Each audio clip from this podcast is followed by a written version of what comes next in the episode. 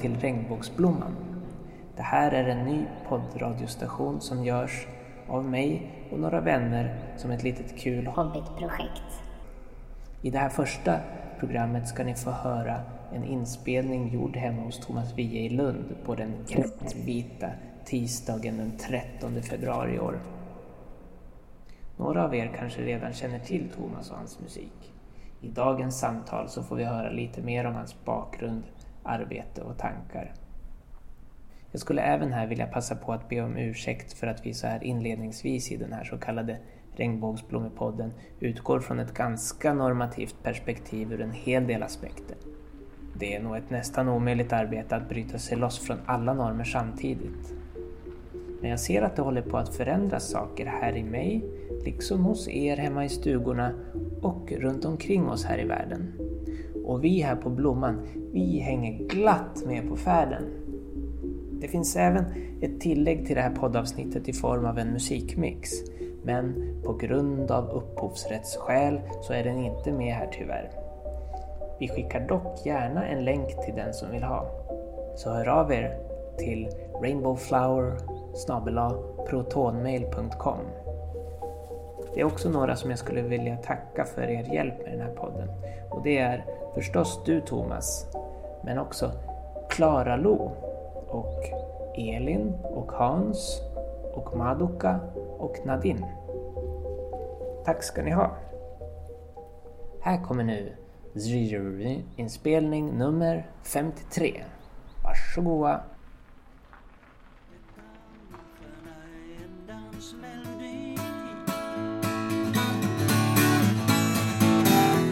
Ja, detta min sköna är en dansande melodi. Ja, detta min sköna är tontrolleri Här är jag. Och jag är samma sort.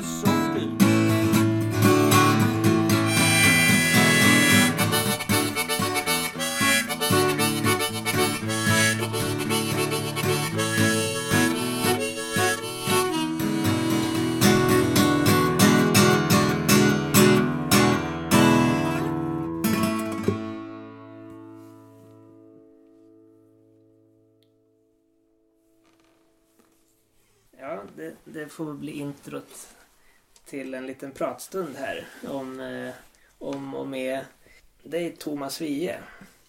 Det är kul att vara här och ha möjlighet att få intervjua dig lite. Eh, Mm. Vill du säga något om den här låten Dansmelodi? Låten Dansmelodi skrev jag nog ungefär 1972. Den kom ut på skiva 1973. Och eh, den blev väl lite populär. Att folk ville höra mig spela den och andra spela den. Och kanske den blev lite känd genom att andra spelade den. Och eh, kom att bli lite signaturmelodi för vissa när det gäller proggen. Var, ni, var det liksom en medveten idé att ni såg det som en, en ny musikkultur som ni var med och liksom skapade? Eller Alltså vad? det är ju alltid svårt att se det i stunden. Som skapande artist så är, man ju ofta insnöad på det man gör just nu. Och detta är den bästa sång jag har skrivit i hela mitt liv. Den är jätteviktig. Världen kommer att stå upp och applådera när de hör den och fattar hur genialisk den är. Och sen blir det en sån jätteflopp. Det kan man liksom inte veta. Eller en låt som man tycker är enkel och så råkar den bli eh, jättepoppis. Men det var väl något som låg i tiden, även om inte jag hade perspektivet just då. Så det här med Gärdesfesterna i Stockholm och det spred sig till musikfester i, i andra städer, Malmö och, och Göteborg. Och jag har väl med någon textrad eh, att vi ska skapa vår egen musikkultur. Ja. Och med det menades liksom vi gräsrötter, vi som inte har något kapital i ryggen och, och så. Utan vi vanliga små människor, vi vill skapa vår egen musikkultur. Så det, det var nog på gång, även om jag inte i stunden såg vidden av det. Just det. Ja. Mm. För det var ju liksom i början av proggen kan man väl säga där. Var ni inspirerade av, eller var du inspirerad av amerikansk progg och hippierörelse och sådär också eller? Ja det var jag nog. Alltså jag, det jag hade lyssnat på innan eh, några år då, det var ju Beatles och Bob Dylan och Paul Simon ungefär. Mm. Och eh, just denna låten med munspel och, och det tempot och lite sådär var nog mest Bob Dylan över den inspirationen. Sen vet jag inte om det fanns någon progg i USA, men det fanns det kanske, men det var jag nog inte medveten om direkt. Utan detta var en vistradition i Sverige som vi ju har från Bellman och Taube och framåt så. Som eh, var lite modernare och lite mer eh, ja, direkt, enkel i texterna. Begripliga direkt. Man behövde inte tänka efter eller, eller så. Mm. Mm. Och, och, den här låten är ju med på din första skiva I rummet intill. En väldigt bra debutskiva. Var du nöjd med den? Jag hade inget perspektiv på någonting. Varken texterna eller inspelningsteknik eller, eller så. Men jag kan nog eh, så här i efterhand konstatera att den fick väldigt bra recensioner. Utav de, ja, låt säga sju LP och CD-skivor jag har gjort så är det nog den som har fått bäst recensioner. Och det var jag nog lite förvånad över. Mm. Så eh, när skivan släpptes var jag inte hemma. Då var jag på rundresa i Marocko. Eh, så det, det visar ju hur otajmad jag var och omedveten om att då borde jag ju varit hemma och svarat på frågor från journalister och så. Nej, jag, jag brydde mig liksom inte. Jag var glad att jag hade gjort en skiva och sen stack jag iväg. Jag var nöjd med resultatet men jag visste inte att den skulle få så pass bra recensioner som den fick. Så kan man nog säga. Mm. Ja, jag bara spinner vidare på lite så här frågor som dyker upp kring Förlåt. det kan vi säga. Så, men eh, vilken skiva skulle du säga, eh, vilken är din favorit? Ja, det är nog den som heter eh, En hälsning ifrån gräset. Som kom eh, eh, ungefär 15 år senare. Den tycker jag nog blev min bästa skiva eh, där jag själv sjunger och så. Sen tycker jag mycket om den här Turid Lundqvist sjunger Flow Soma. Men den var på engelska och den var ganska smal. Den bygger på indisk, eh, indisk filosofi mycket, den skivan. Och den, det var väl den som sålde minst. Men jag tycker ju om hennes röst väldigt mycket. Jag tycker låtarna blir rätt bra också. Men annars En hälsning från gräset 15 år senare. Just det. Ja. Varför gjorde ni texten på engelska?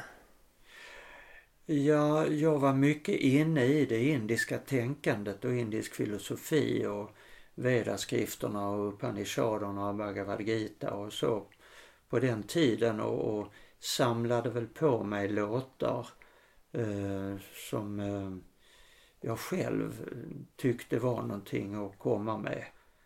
Eh, och själva titellåten Flow Soma är ju inspiration ifrån nionde mandalan av, eh, av um, Samaveda. En av de fyra vedaskrifterna. Eh, när man talar om soma, gudarnas dryck som de eh, festar med i himmelen. Och det berörde mig. Plötsligt så började jag tolka Bellman att alla hans dryckesvisor, det handlar ju egentligen om soma. Om eh, den här gudomliga drycken. Och ja, man tolkar liksom in eh, den så kallade verkligheten från sin egen aktuella vinkel. Mm. Och den var väl tänkt, alltså jag var ju med i transcendental meditation, TM-rörelsen. Och Maharishi, Beatles-gurun, han hade en, en idé om att han ville starta någon sorts andligt eh, EU.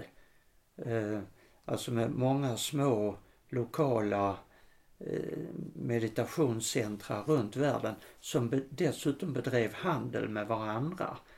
Inte att han pratade om egen valuta men alltså att man producerade saker i ett land och så sålde man det i de andra länderna på deras meditations eh, små kollektiv då. Eh, och det var väl en bra tanke och, och det var i det perspektivet denna skivan gjordes på engelska. Att den skulle sälja i utlandet. Men så blev det inte alls. mm. okay. Eh, hur kom det sig att du började med musik och så? Ja, det var väl så att som barn så eh, växte jag väl upp i en musikintresserad familj. Både mamma och pappa spelade lite grann. Och när jag var tio år så gick jag till pianolektioner hos fru Grönvall. 300 meter bort så hade hon privatlektioner och det var väl inte så kul. Men ungefär sen när jag blev 15 så började jag spela gitarr. Och det var väl storbror som inspirerade mig om jag var ärlig. Men eh, jag blev snabbt lite bra på att spela gitarr. Och det, sen har det följt mig genom livet. Gitarrspelet. Mm. Och sen gav du ut din första skiva 73. Um, ehm, och uh, var, var, du inne på... Var du samtidigt inne på meditation och, och andlighet lite grann då också? Ja, det var jag. Alltså det ligger nog i mina gener så att säga. Alltså det, det faller sig naturligt för mig att vara intresserad av den, vad ska vi kalla det, spirituella delen av livet och så. Men jag hade liksom tagit tag i det 73. Så började jag och tog upp den meditationsteknik jag hade lärt mig fem år tidigare men inte använt så mycket. Ehm. Och, och tog upp det så att samtidigt med att jag gjorde skivor så, så eh, umgicks jag i de kretsarna och läste sådana böcker och utövade meditation själv. Mm. Så att eh, det kanske inte märks så mycket i den första skivan men sen blir det, växer det successivt och blir mer och mer mm. utav den varan. Därför att jag själv tyckte det var intressant. Det var inte så att jag tänkte, eh, är det säljbart?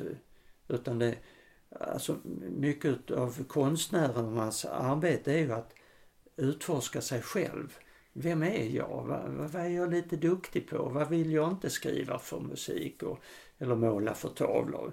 Utan alltså man, man lär känna sig själv genom att uttrycka sig, tror jag. Mm. Det, är mycket en terapi. Just det.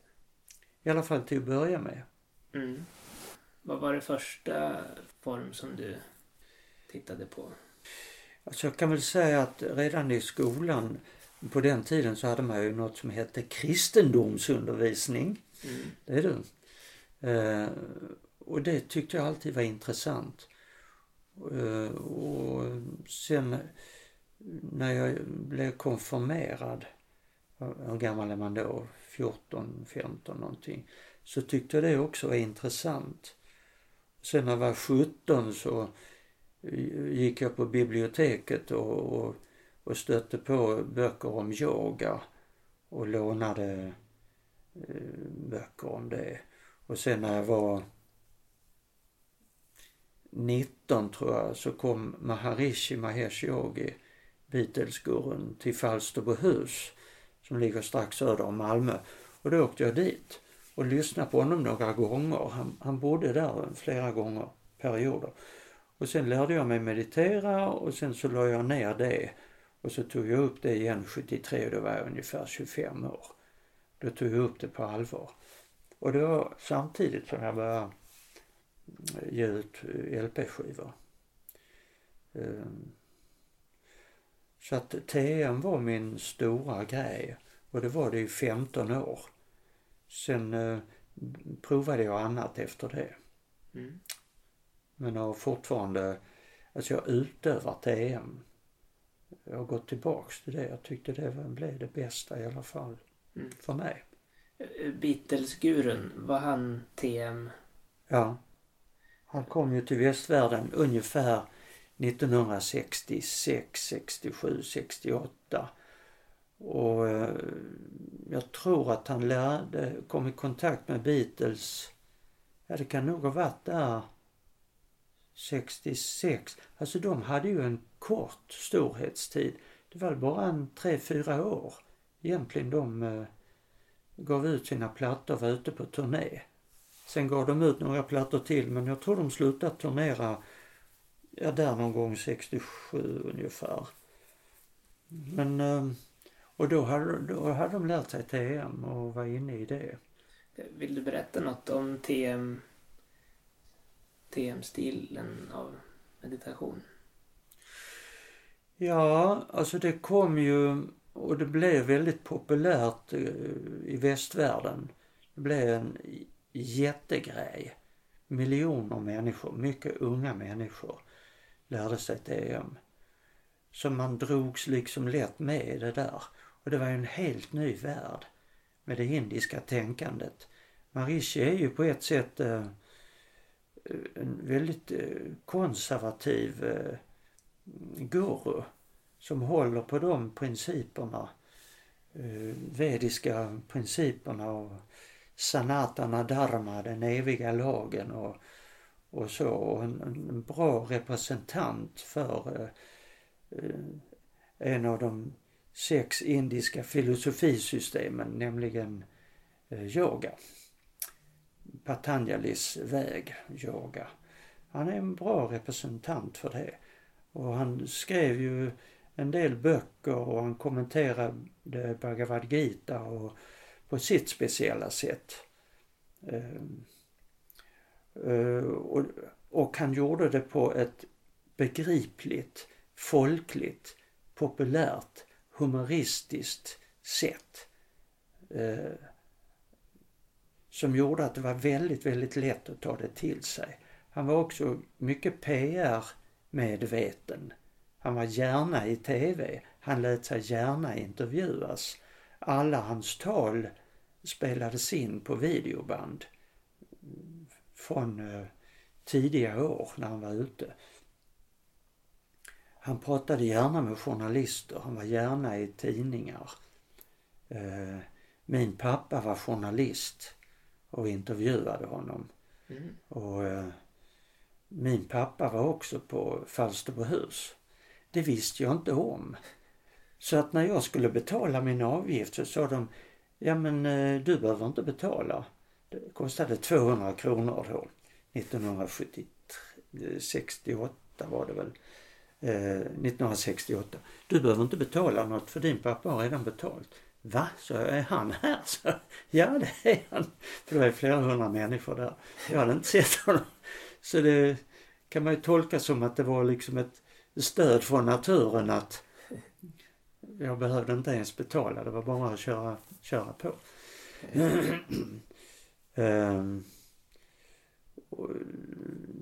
ja, så att uh, Marishi var han blev, han, han var liksom medveten om det med att sprida det via media.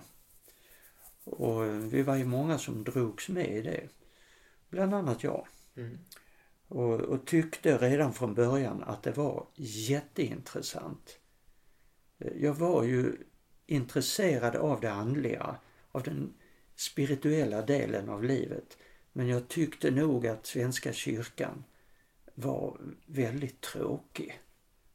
Eh, eh, och detta var väldigt levande, det som kom med Maharishi. Mm. Och det var ju inte bara Maharishi utan det, det var ju eh, Ravi Shankar med sin sitar. Och det var eh, hela den indiska eh, matkulturen och klädkulturen och, och vedaskrifterna och Bhagavad Gita och det var ju mycket som kom med liksom Mm. vid sidan om själva meditationen. Mm. Just det. Ja. Och eh, jag kommer att tänka på bara...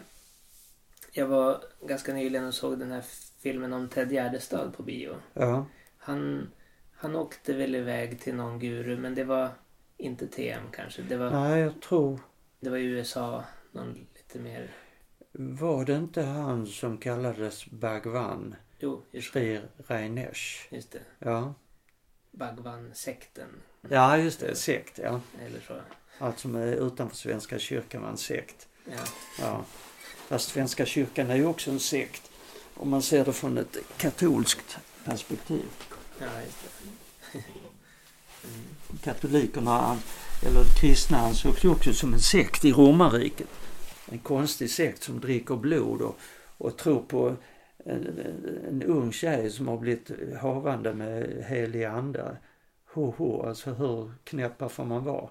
Mm. Man tyckte de var jättekonstiga som inte bugar för, för kejsaren. Alltså den lilla sekten ska vi nog kväsa. Just det.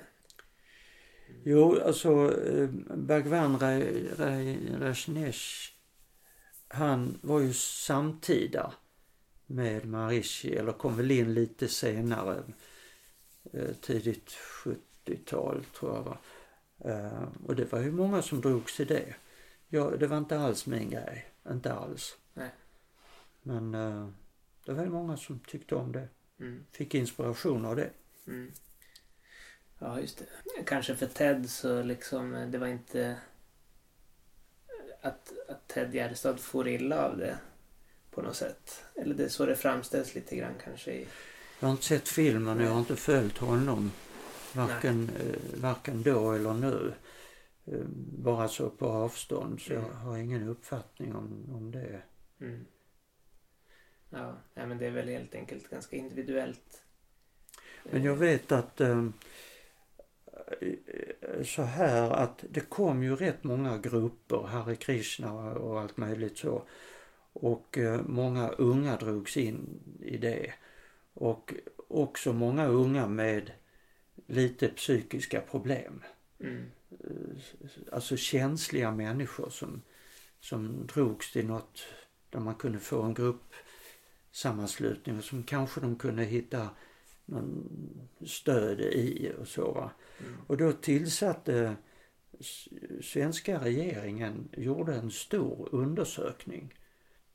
Och eh, liksom, är det här farliga sektor? Eh, Om man har lite latent, eh, någon liten skruv som är lös, blir det värre av de här eller, eller hur är det? Och jag vet att i alla fall när det gäller TM så kommer man fram till det är ingen fara, det är lugnt. Eh, Det utvecklar inte, eh, även om vissa enskilda individer kan ha ett tragiskt öde, så som helhet så blev TM till 100 procent, vad ska man säga, frikänd från misstankar. Mm.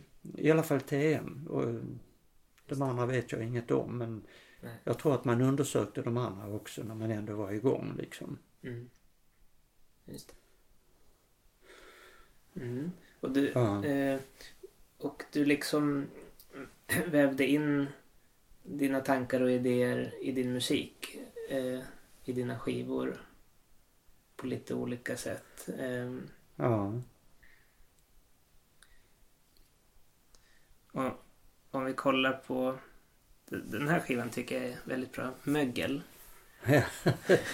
Eh, ehm, jag gillar låten Prassel och knak till exempel.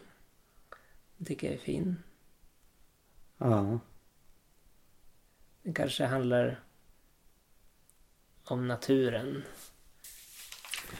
Ja, den handlar om naturen och natur är ju ett ganska fiffigt ord för det betyder liksom både den yttre naturen och den inre naturen och den lilla naturen och den stora naturen. Allt ifrån skapelsen och universum och kosmos och Big Bang, det är naturen. Och ända ner till atomnivå och vår inre natur och eh, man säger en konstnärs natur eller en konstnärs själ eller en, en eh, ja, ordet natur är väldigt eh, mångtydigt. Och det kan ha en, man kan få in en lite spirituell aspekt i ordet natur. Eh, och det tror jag, tror jag att det växte fram hos mig. Som den här låten Prassel och knak. Mm. Eh, I slut, där är tre verser, i slutet så kommer det Allt vad du gör mot prassel gör du mot mig. Eh, refererande till Jesus, allt vad du gör mot dessa det minsta, det gör du mot mig. Alltså mot barn till exempel, eller, eller mot naturen som ju är ganska försvarslös. Människan eh, ångar ju på mot naturen. Och naturen kan ju inte prata, den kan ju inte försvara sig riktigt. va.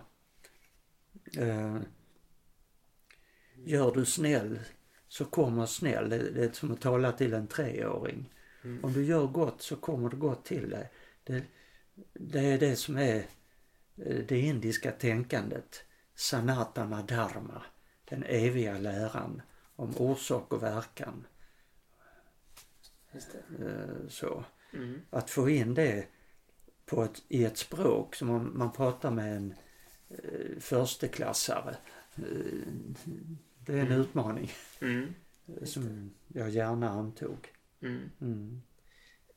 Händer det att du skriver låtar nu också lite grann på samma sätt som du gjorde då på 70-talet? Eller skiljer sig sättet eller formen mycket? Ja, både ja och nej. Alltså, jag är nog mer, betydligt mer självkritisk nu. Jag tänker, ja men det har jag redan skrivit eller det har andra redan uttryckt mycket bättre. Eller ah, vem är intresserad av det här? Eller alltså mycket mer så. Det tar mycket längre tid att skriva en, en bra låt. Mm. För att även om man har första raden klar eller refrängen klar så ska det liksom det ska vara ett snyggare hantverk. Det är ju, alltså det är olika faser. En fas är ju att man har inspiration. Inspiration. Anden går in i en och man får lust att göra någonting. Aha. Och så får man lust och så klottrar man ner på alla möjliga papper man har. Och sen så håller det kanske på några veckor, månader. Och så ska man skriva och sen kommer liksom hantverket. Och det kan ta lång tid. Att fila på vartenda ord och, och flytta ett kommatecken, det kan ta tre år för det är snyggt liksom. Mm. Att hantverket tar betydligt mer tid nu. Och sen kan en låt, en sång kan gärna ligga två månader. Man spelar den inte. Och sen spelar den igen. Var det en bra sång eller? Nja, alltså, nej. Alltså, vet du fasen var det det. Eller jo, jo, mm. den är bra. Så det tar längre tid, jag är mer kritisk. Men jag tycker själv att låtarna, de sista tio låtarna jag skrivit tycker jag själv är de tio bästa låtarna. Mm. Men du är fortfarande liksom eh, i perioder eh, lika inspirerad och, och känner ja. att det är lustfyllt? Eh. Ja, absolut. Jag är, jag är 70 år. Mm. Och jag tycker det är jättekul att spela och göra låtar och lyssna och vara med. Alltså kroppen har inte blivit alldeles för besvärlig och, och, och tar liksom över. Det har inte hänt mig ännu. Inte speciellt mycket. Och det gör ju att, att äh, lekfullheten finns kvar och, och så. Eh, nu har jag provat lite andra grejer med film och jag skriver mer eh, alltså tankar än vad jag gjorde innan. Och ambitionen hade väl varit att kanske skriva mer i notform. Alltså körmusik och så. Jag har inte börjat med det men ehm, ambitionen skulle nog vara att, att göra mer så. Men, men skaparlusten är absolut kvar. Eh, oförändrad. Nyfikenheten, det, det finns där. Eh, om jag backar lite i samtalet, det vi pratade om, att man, både du och jag och andra blir nog mer noga med hantverket. Men samtidigt så har ju det där ursprungliga en viss charm också. Det eh, oborstade, det mm. spontana, eh, tonårsrevolten och, och sådär. Alltså det, det, har absolut sitt värde. Eh, mm. Men jag tror att det ligger i varje långsiktig konstnärs eh, utveckling att man, man blir mer noga och mer självcensurerande. Men mm. alltså många konstnärer, om, låt säga de håller på i 30, 40, 50 år, så i efterhand, 100 år efter deras död, så, så tar man fram att men där var den gyllene perioden. Alltså att de har en gyllene period. Eller två. Eller kanske tre. Eh, där de liksom gör något helt nytt och det är också jättebra. Det överraskar också, det är också fantastiskt. Va? Men många gånger är det så att man har en golden age, en där man pikar. Där är toppen. Och sen allting efter, det är mer liksom efter eh, eh dyningar av den där toppen. Men om man ser på en sån som Bob Dylan han har ju förnyat sig och förnyat sig och förnyat sig och förnyat. Han är ju fantastisk på att förnya sig. Och inte titta bakåt utan titta framåt. Som för några år sedan, ja då började han göra radioprogram. Han har gjort hundra radioprogram om amerikansk folkmusik. Han har skrivit självbiografi. Del 1 i alla fall. Jag har inte riktigt följt det. Han har eh, varit eh, eh, smidigt grindar. Sådana trädgårdsgrindar. Okay. Och man skriver Bob Dylan och så Blacksmith, alltså smed. Så kommer det upp bilder på han står i en stor verkstad och smider grindar. Alltså, han har målat tavlor och hela tiden har han ändå gjort nya låtar och han har haft flera sådana här perioder i sitt liv när, ja men nu är han som bäst. Nej, alltså fem, tio år senare, ja, nu har han överträffat sig själv. Fantastisk konstnär. Och det finns de som är det, absolut. Men det får liksom eftervärlden eh, bedöma. Det är svårt för en själv att säga det. Man kan känna inspiration. Men hur bra är det egentligen i, i ett perspektiv? Mm. Det, det, får liksom andra... Det är, en, det är en annan aspekt av konstnärskapet. Det är när andra bedömer en. Just det. Du har ju inte gjort så mycket skivor eh, eh som du gjorde på 70-talet eh, efter det. Vad, vill du berätta lite vad som hände sen och, och så? Ja, om det som hände Alltså jag hade väl min storhetstid om man får använda det uttrycket. Ungefär mellan 1975 till 85. Ungefär så. Och där någon gång i början på 80-talet så, så spelade jag med en, med en eh, annan musikant, Bo Medin. Han blev inte känd men vi var ute ganska mycket och spelade. Och så började vi spela lite olika grejer. Vi hade olika program och så en vacker dag sa han Men du när vi ändå är ute på turné, ska vi inte göra något på dagtid? Jo, det kan vi göra. Ja, då började vi spela Bellman och Taube för gamlingar på sjukhus och sådär. Och så sa han, ja men eh, när vi ändå är ute med det, ska vi inte göra något annat också? Ja, vadå? sa jag. Ja, vi kan spela lite barnteater, sa han. Nej, sa jag, det är under min värdighet. Det vill jag absolut inte. Jo, men... Och så gjorde vi, började vi med det och så satte vi ihop en pjäs. Och så gick den jättebra. Vi sålde hur mycket som helst. Vi var ute i sju år, han och jag. Vi gjorde två pjäser och de gick jättebra. Och plötsligt kunde man tjäna mycket mer pengar på att spela på dagtid och, och ha roligt och, och så eh, mot att spela för en besvärlig vuxenpublik. som Mm. inte fattar ens djupsinnigheter. Så att det blev att jag kom in i barnteatervärlden och höll på med det i 30 år och musiken var liksom en bisyssla. Eh, Så, alltså spela för vuxna. Men sen ungefär år 2000 så, så började jag med musiken igen och den har vuxit sen det. Men jag har ju inte haft en storhetsperiod med det, det kan jag inte säga. Och jag har inte gjort någon eh, skivor, alltså jag har gjort egna skivor och eh, sålt dem liksom. Men det har ju inte varit skivbolag i ryggen eh, på samma sätt. I stora drag så. Mm. Nu blir det, nu är vi alltså 19, vad är vi, 2018 är vi. Mm.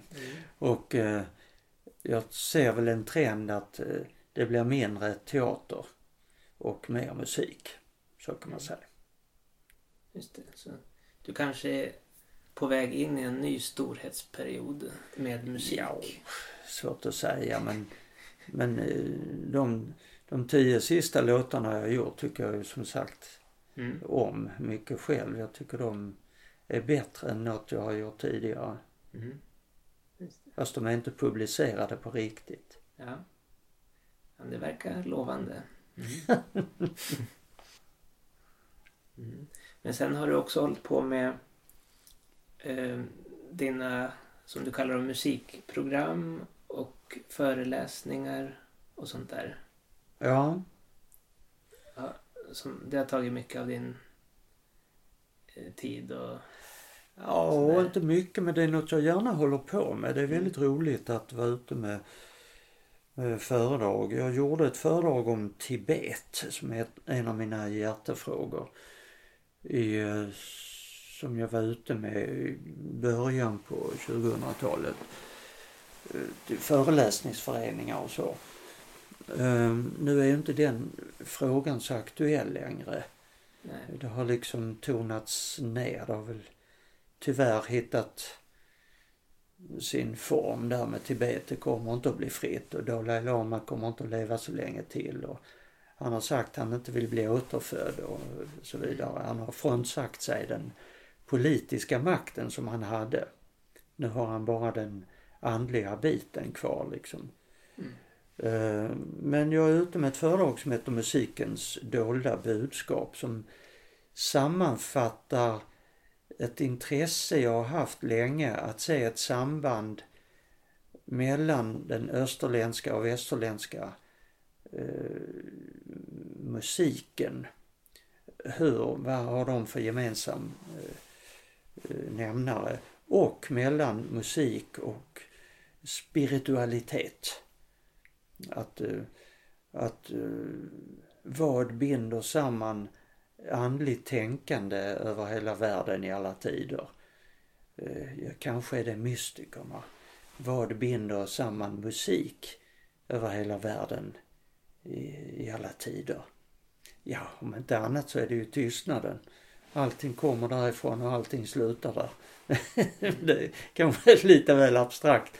Men, men till exempel en herre som Pythagoras som eh, Eh, levde 500 före Kristus eh, och säkert inspirerad av indiskt tänkande och som eh, var en, en mycket grundläggande person i, i, i tusen år i alla fall för västerländsk musikteori ända fram till 1500-talet ungefär och Johann Sebastian Bach och det som tog över sen ett annat tänkande. Han är ju en väldigt intressant person. Mycket andlig och mycket intresserad av musik.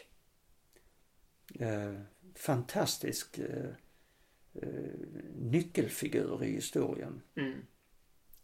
Fantastiskt intressant Mm. eh, hur han höll på. Så att föredraget handlar mycket om, om Pythagoras och sen eh, eh Johann Sebastian Bach, en, en annan central figur. Men jag har ju också ett program om eh, Jungfru Maria, ett helt annat program om hur hennes eh, status liksom växer genom århundradena. Från att ha varit eh, liksom ingenting, förlöjligad av samtiden, fick ju fly från eh, Jerusalem tillsammans med Johannes, antagligen upp till Efesos i nuvarande Turkiet där de levde och så. Och där han väl skrev sitt eh, Johannes evangelium och, och så. Antagligen medan, man kan förmoda medan Maria fortfarande levde att de två kanske skrev det till, lite grann tillsammans, mest han men i samtal med henne. Mm. Mm. Och hur bilden av henne långsamt växer fram och man börjar tillbe henne också. Och, och, och det var ju ingen enkel väg. Men hon avancerade liksom. Människa som hon var i den eh, andliga världen så har hon ju avancerat långsamt, långsamt. Och det är jätteintressant att följa det. Mm. Och det har jag ett, ett, ett, ett eh, musikprogram om som, som också är ett föredrag. Mm. Så gärna föredrag. Mm. Ja. Och, och, du har gett ut en skiva eh, med, eh, med det här arbetet kring Maria. Ja. Också. Det gjorde jag tillsammans med Pernilla Södergren som eh, är en musikprofil här i, i eh, Lund, Skåne. Absolut och har en, driver en egen kör och var ute eh, och sjöng eh, och inspirerade andra. Ehm, det växte fram med henne eh, och vi gör det och jag gör också en egen version utav det här programmet. Vi hade hjälp att skriva ett manuskript med det. Så att det var någonting som växte fram. Det finns ju massor skrivet om, om Jungfru Maria. Och den förrförre påven Johannes Paulus den andre som ju var en väldigt, väldigt populär påve. Han hade ju på sin, vad man nu kallar det, vapensköld eller vad det heter, ett stort M. M som i Maria. Han var mycket inspirerad av henne. Och eh, så. Så hon har ju eh, betytt mycket. Hon hade ju några stora uppenbarelser i Europa på 1800-talet. I eh, Fatima och i eh, Lourdes och lite överallt. Mm. Och fortfarande några stora ställe i Medjugorje i Bosnien-Hercegovina. Där hon har kommit mycket, inspirerar. Alltså kan du utveckla lite, alltså att hon har, att, att Maria har visat sig för någon speciell person? Ja, eller så? ofta har hon ju visat sig för barn eller unga människor. Och det gjorde hon också i eh, det säger 17. I den här lilla, en liten by i Bosnien som heter Medjugorje. Och eh, om man googlar på det så får man upp i stort sett alla uppenbarelser hon har gjort för sex unga, då unga människor. De är ju i 45-årsåldern nu väl. Hon har kommit där i 30 års tid tror jag det, det kan handla om. Uh, och det är ju fascinerande vad hon säger och vad som nedtecknas och sen går ut numera via internet. Från början var det under Sovjettiden så det var ju liksom lite förbjudet och de blev förföljda av polisen och de hamnade lite i finkan och sådär. Inte jätteallvarligt men det var ju ändå motarbetat av, av regimen där i Jugoslavien. Eh, det är det inte längre. Men under eh, Balkankriget där mellan de olika muslimer och ortodoxa och eh, katolska kristna det kriget där så var ändå den här byn förskonad.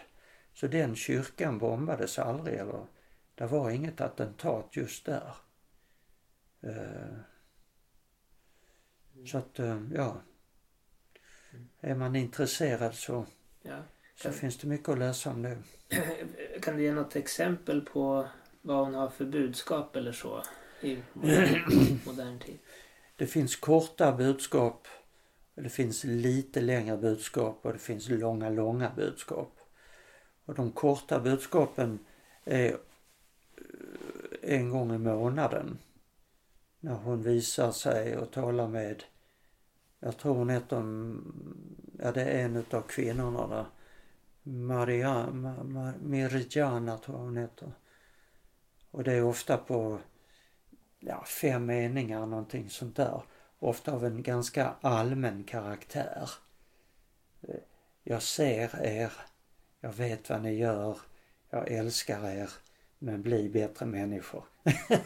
Mm. Läs evangeliet. Sådana korta enkla Mm. Uppmaningar. Mm. Vi, vi i himmelen, vi ser er. Ni är inte ensamma. Mm. Eh, tänk på vad ni säger och gör.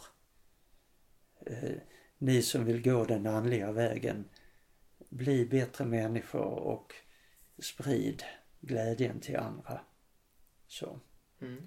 Så finns det de som är lite längre, där hon ibland går in mer i detalj. De är på kanske 10-20 meningar en gång i månaden eller en gång om året. Det är lite olika hur hon fördelar graserna. Och vissa är lite längre på några sidor, några A4-sidor.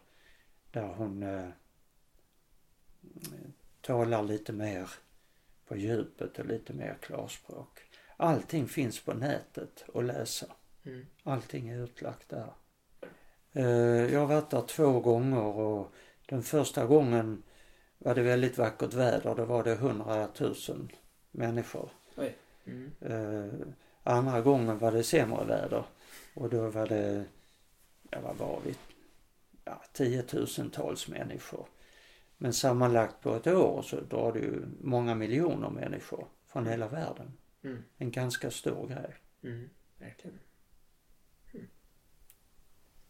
Ja, vad, vad tror du eh, hur funkar det liksom med uppenbarelser eller meddelanden sådär från någon slags eh, annan dimension eller hur man nu ska uttrycka det.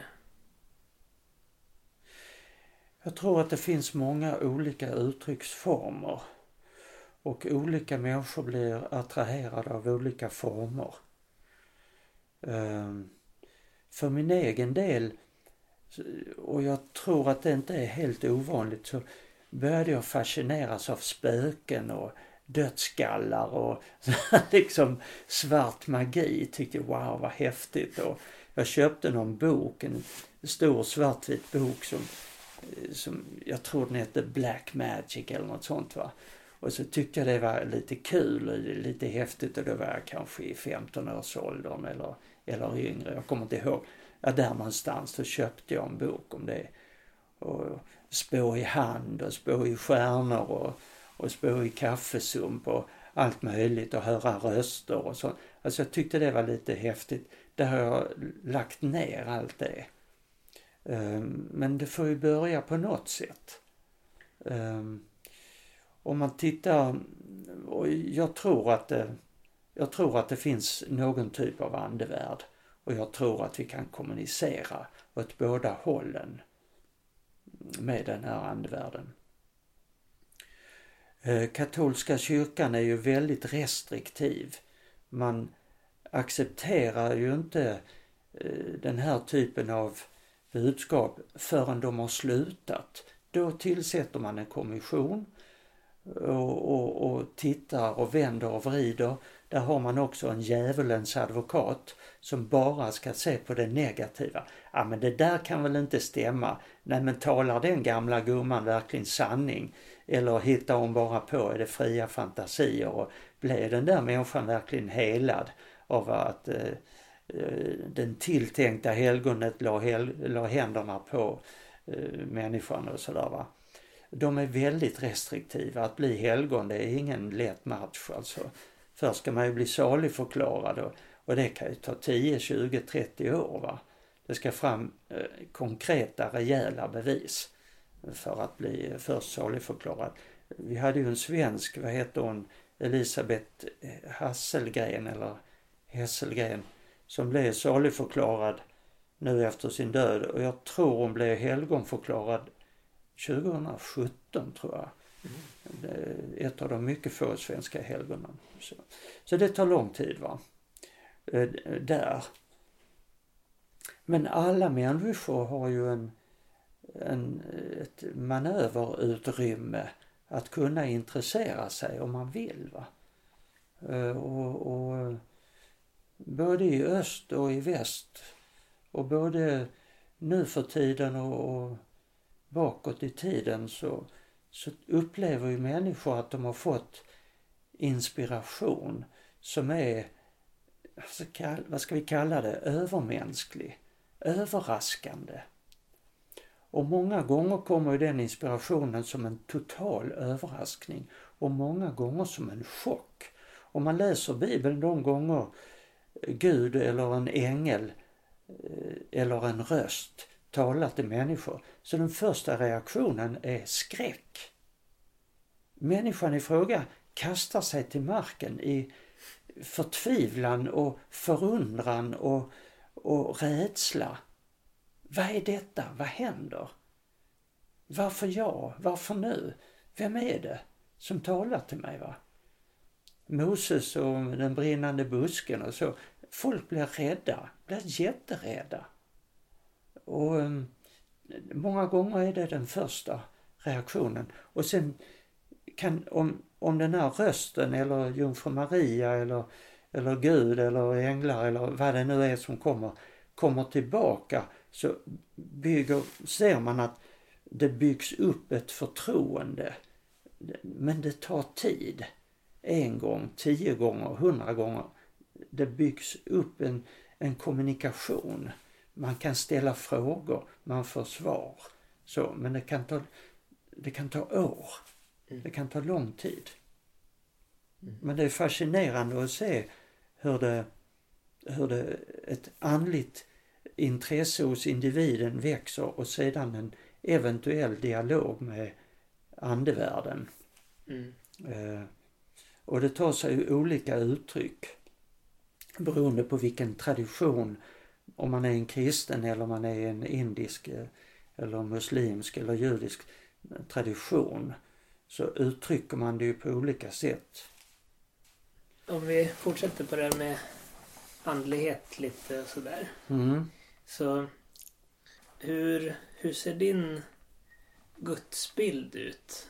Hur tänker du på Gud eller hur förklarar du universums eh, mysterier för dig själv? Jag tror så här. Jag tror att Gud i vår begreppsvärld, eh, vi, vi kan inte förstå hela Gud. Och, och det, jag tror inte det är meningen heller. Jag tror vi är nersänkta i en tillfällig liten tid av evigheten är vi på jorden med begränsad hjärna och begränsat hjärta och begränsad kropp och så vidare. För att eh, träna oss, öva oss eh, och, och, lära känna oss själva och lära känna Gud och lite sånt där va. Och att det är meningen att vi är begränsade. Sen kan man, vissa kan bryta igenom det och, och få en, en Guds uppfattning och upplevelse. Nådegåvor som det kallas. Eh, och andra får det inte. Eh, aposteln Thomas fick det inte. Han var tvungen att sticka sitt finger i Jesus sår. För han såg inte riktigt storheten. Samtidigt är han ju en bra representant för alla oss, eller alla människor som inte har någon jätteupplevelse av Gud. Eh, så var han en representant, en tvivlare, men blev troende på sitt sätt. Va? Det finns olika sätt att närma sig Gud, tror jag. Eh, och Gud tror jag finns eh, i en väldigt, väldigt, väldigt abstrakt variant och en lite mer personlig variant, begriplig, och en ännu mer personlig variant, typ Kristus. Alltså att en stor del av Gud inkarnerar i en människa. Eh, och jag tror det finns flera sådana människor genom tiderna. Eh, vissa har en tunn vägg mellan det materiella och det andliga. Andra har en tjock vägg.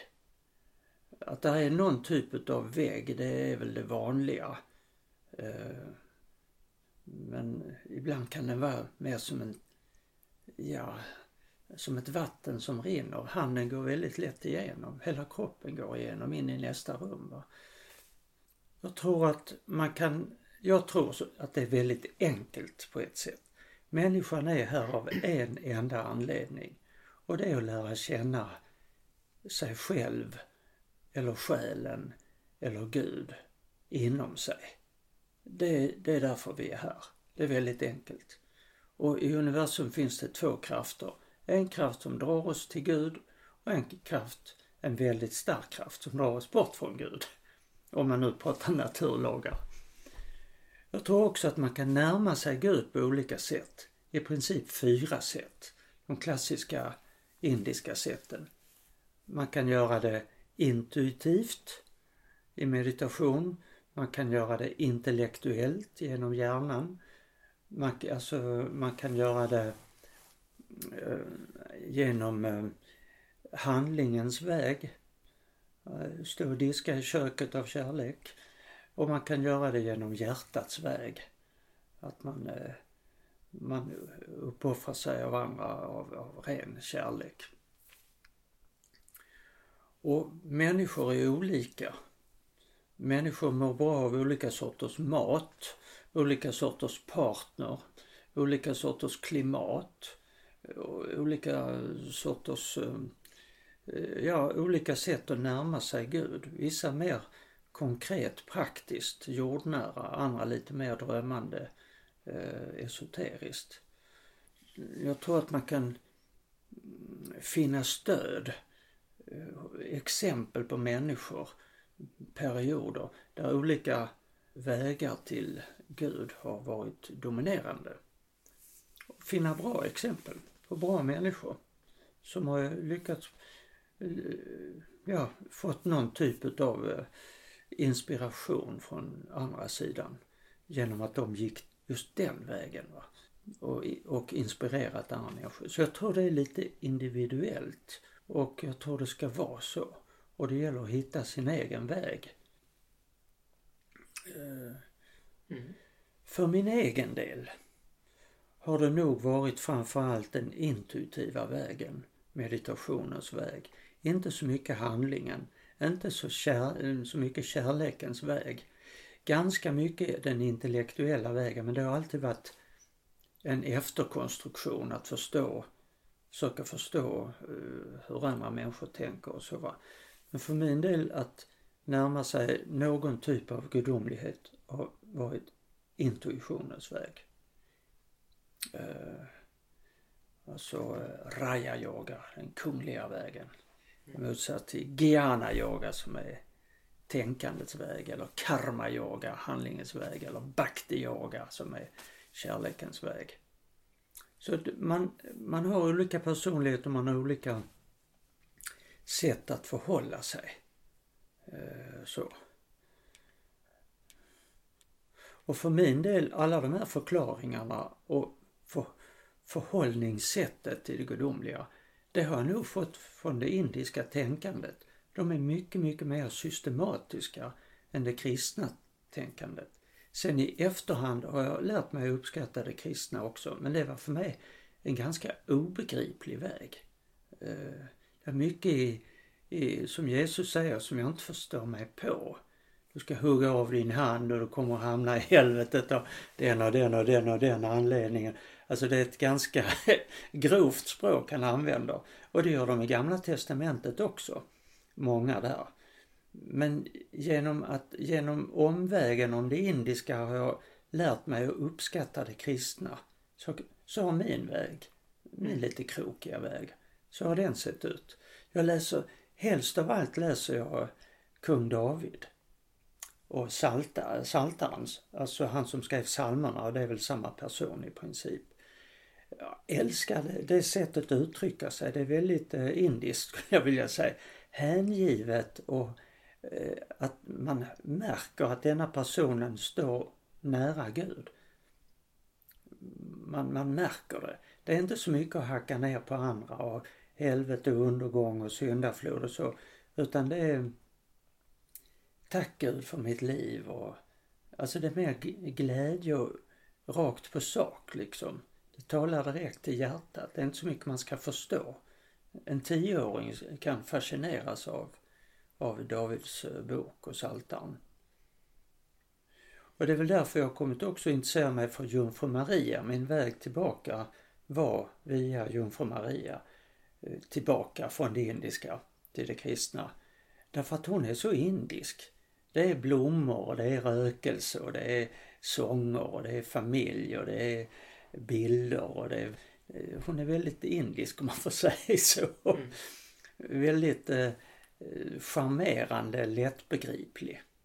Eh, så hon har varit den som har inspirerat mig absolut mest. Mm. Sen har jag läst flera kristna mystiker och, och om Jesus i Nya Testamentet och Gamla Testamentet.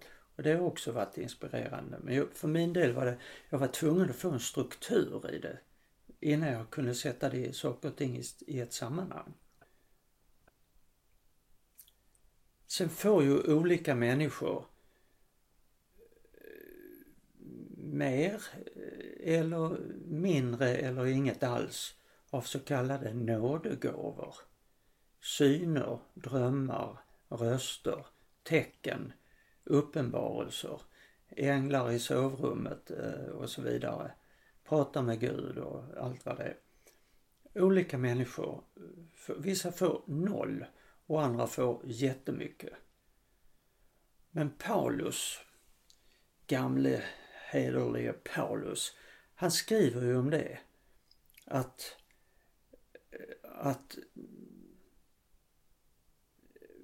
man kan få alla möjliga eh, nådegåvor och upplevelser. Men det är inte ovanligt att det avtar. Han säger också den profetiska gåvan skall avta. Allting kommer att klinga av. Utom tro, hopp, kärlek. Framförallt kärlek. Och det tycker jag är väldigt klokt sagt. Alltså en gammal människa, senil och kommer inte ihåg något, fattar inte mycket, kan ändå vara väldigt snäll, vänlig, omtänksam, tacksam mot de som sköter om den här människan då va. Det är något, man kan alltid vara snäll. Man ser inte Gud längre, man pratar inte med änglar. Men man kan ändå vara en vänlig människa. Mm. Och ja, jag känner igen mig i det själv. Att jag har väl också haft mina syner och röster och, och upplevelser och så. Men jag, räknar inte med att de ska vara kvar. Det, är som konstnärlig inspiration.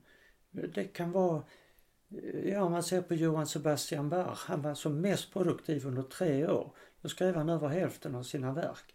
De stora, tunga passionsdramerna och, och det skrev han på en ganska kort. Samma med Beatles kort tid, kort, snabb grej va. Samma med Jesus som vi hörde igår. Tre år var han aktiv och skakade om hela jordklotet. Så att eh, det kan vara så det funkar en kort tid. Och det kan vara liksom när man är 20 år kan det hända och sen resten av livet färgas utav det. Det är inte ovanligt. Eller 25-30 där någonstans va.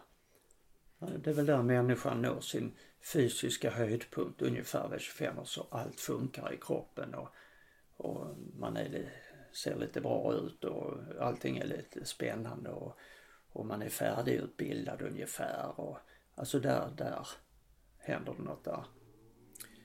25-30 års åldern och sen blir resten, där är inspirationen och resten blir hantverk. Att försöka eh, lära känna sig själv och ta vara på de talanger man har, använda sig av det, bli ett yrke och hålla på med det. Och det är nog samma med det andliga tror jag. Man kan inte räkna med att man har jätteandlig inspiration hela livet i form av nådegåvor. Däremot att man, att man läser och blir inspirerad, det kan man säkert bli. Men det kan ju vara borta en vecka, vad vet man? Tack så mycket. Tack så mycket själv. Det har varit roligt att pratas vid framför mikrofon och med avstängd mikrofon. Mm. Jag håller med. Mm. Nu måste vi snart åka till mitt tåg.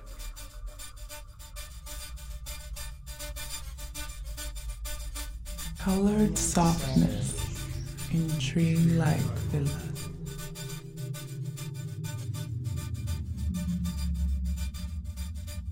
Feeling backwards through space.